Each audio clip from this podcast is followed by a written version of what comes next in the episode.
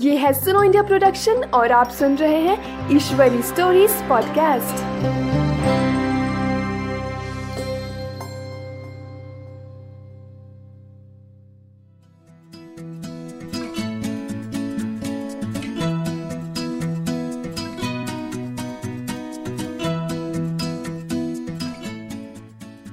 नमस्कार, आपका स्वागत है ईश्वरी स्टोरीज पॉडकास्ट में, जहाँ आप सुनेंगे पर्यावरण की कहानियाँ। ये कहानियाँ चामुंडेश्वरी धर्मावरपू जी द्वारा लिखी गई है और इनका हिंदी में अनुवाद अनुराधा मालेवर जी द्वारा किया गया है। मैं हूँ सिमरन, आपकी होस्ट, और आज मैं आपको मधुमक्खी, जिसे अंग्रेज़ी में हनी भी कहते हैं, की कहानी सुनाऊँगी। एक दिन परी और आर्यन सुबह जल्दी उठ गए। तो नाना जी के साथ कुछ काम सीखने, उनके साथ बाग में चले गए। नाना जगन रवि चाचा के आम के बाग में घुमाने की तैयारी कर रहे थे तो बच्चे उनके साथ चलने की जिद करने लगे। सब एक साथ चल पड़े।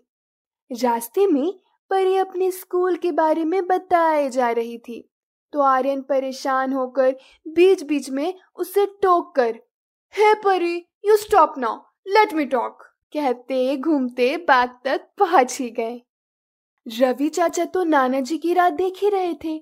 आर्यन और परी को देखकर आश्चर्य हुए और खुशी से बोले so you have come good very good Aryan ने कहा, रवि चाचा, हम आपका बाग देखने आए हैं।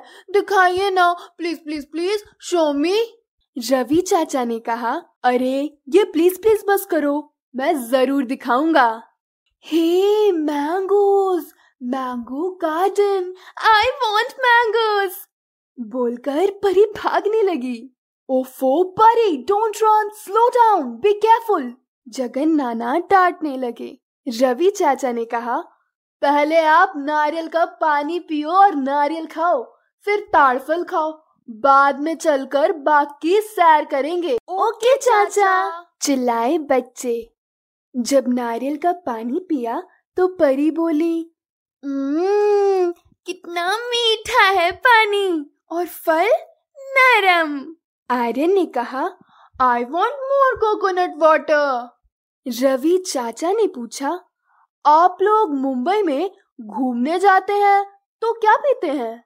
आर्यन ने कहा कोका कोला स्प्राइट फ्रूटी। नाना जी ने कहा पता है इन सॉफ्ट ड्रिंक्स में रसायन और प्रिजर्वेटिव्स रहते हैं। ज़्यादा पीने से अपनी सेहत के लिए हानिकारक है। फिर नारियल के पानी में आर्यन पूछने लगा।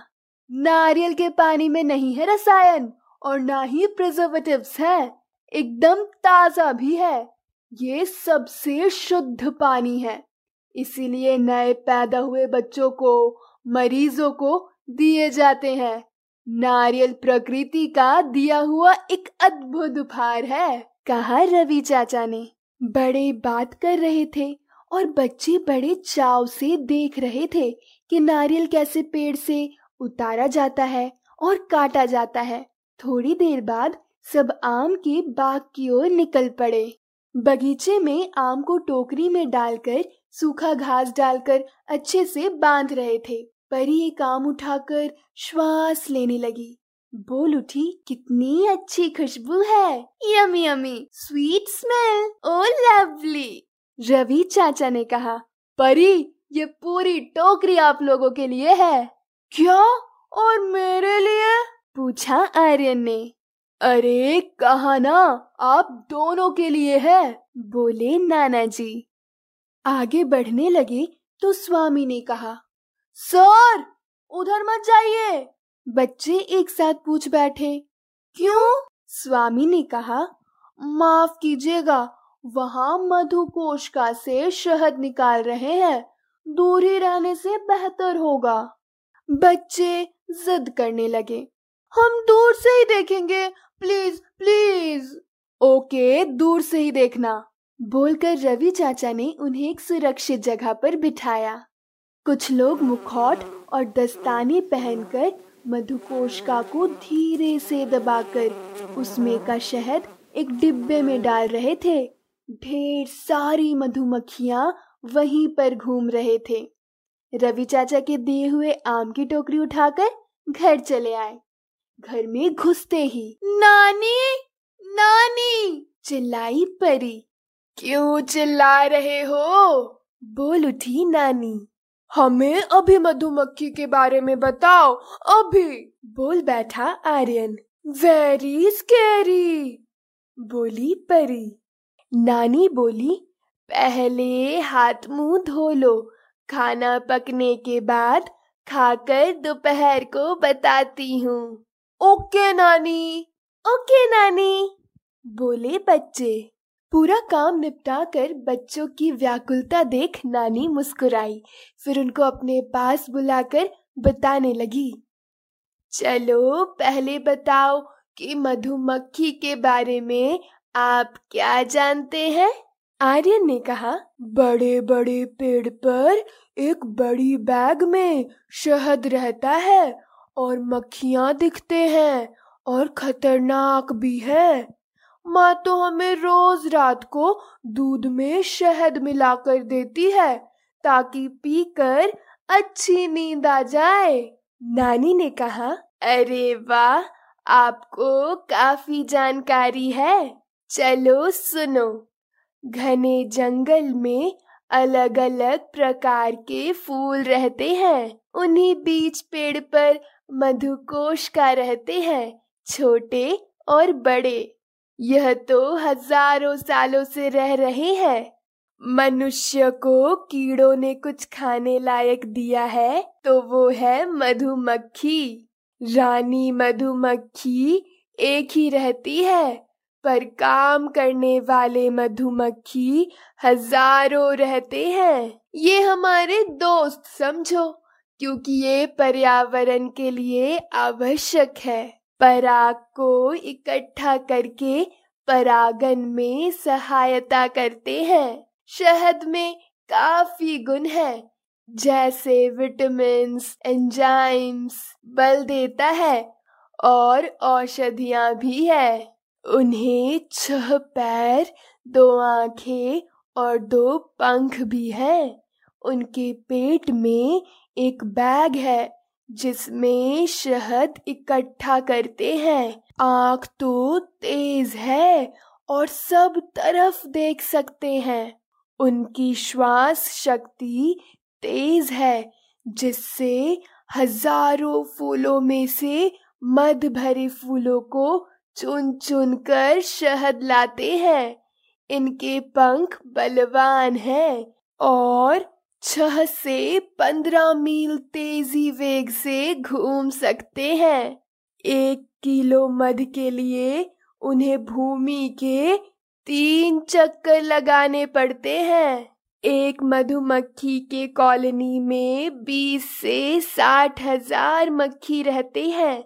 रानी मधुमक्खी पाँच साल रहती है और बाकी थोड़े हफ़्ते या महीने ये दो प्रकार के होते हैं।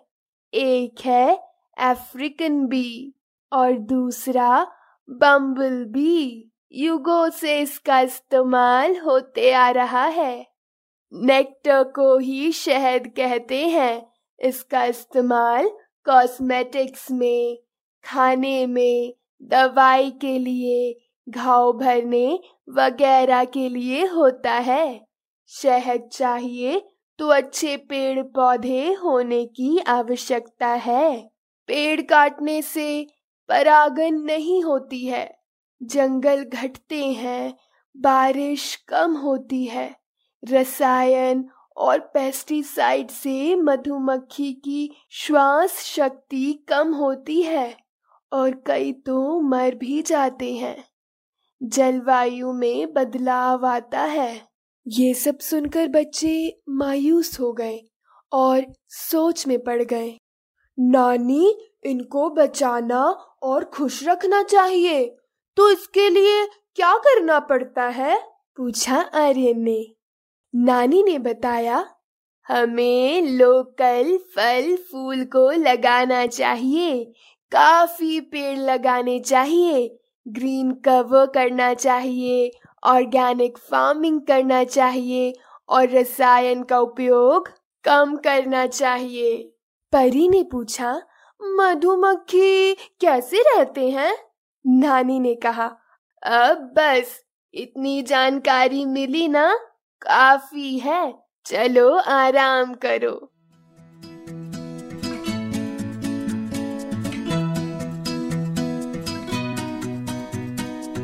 तो ये था आज का एपिसोड ऐसे ही बहुत सारे एपिसोड हमारी वेबसाइट www.sunoindia.in और अलग अलग पॉडकास्ट ऐप्स जैसे I Google podcast Spotify Jio Saavn और गाना पर उपलब्ध है, जहाँ आप पर्यावरण से संबंधित और भी बहुत सारी कहानियाँ सुन सकते हैं।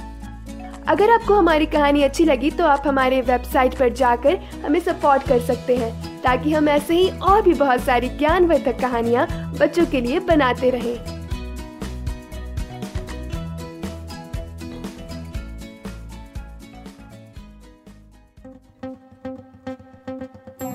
Thank you.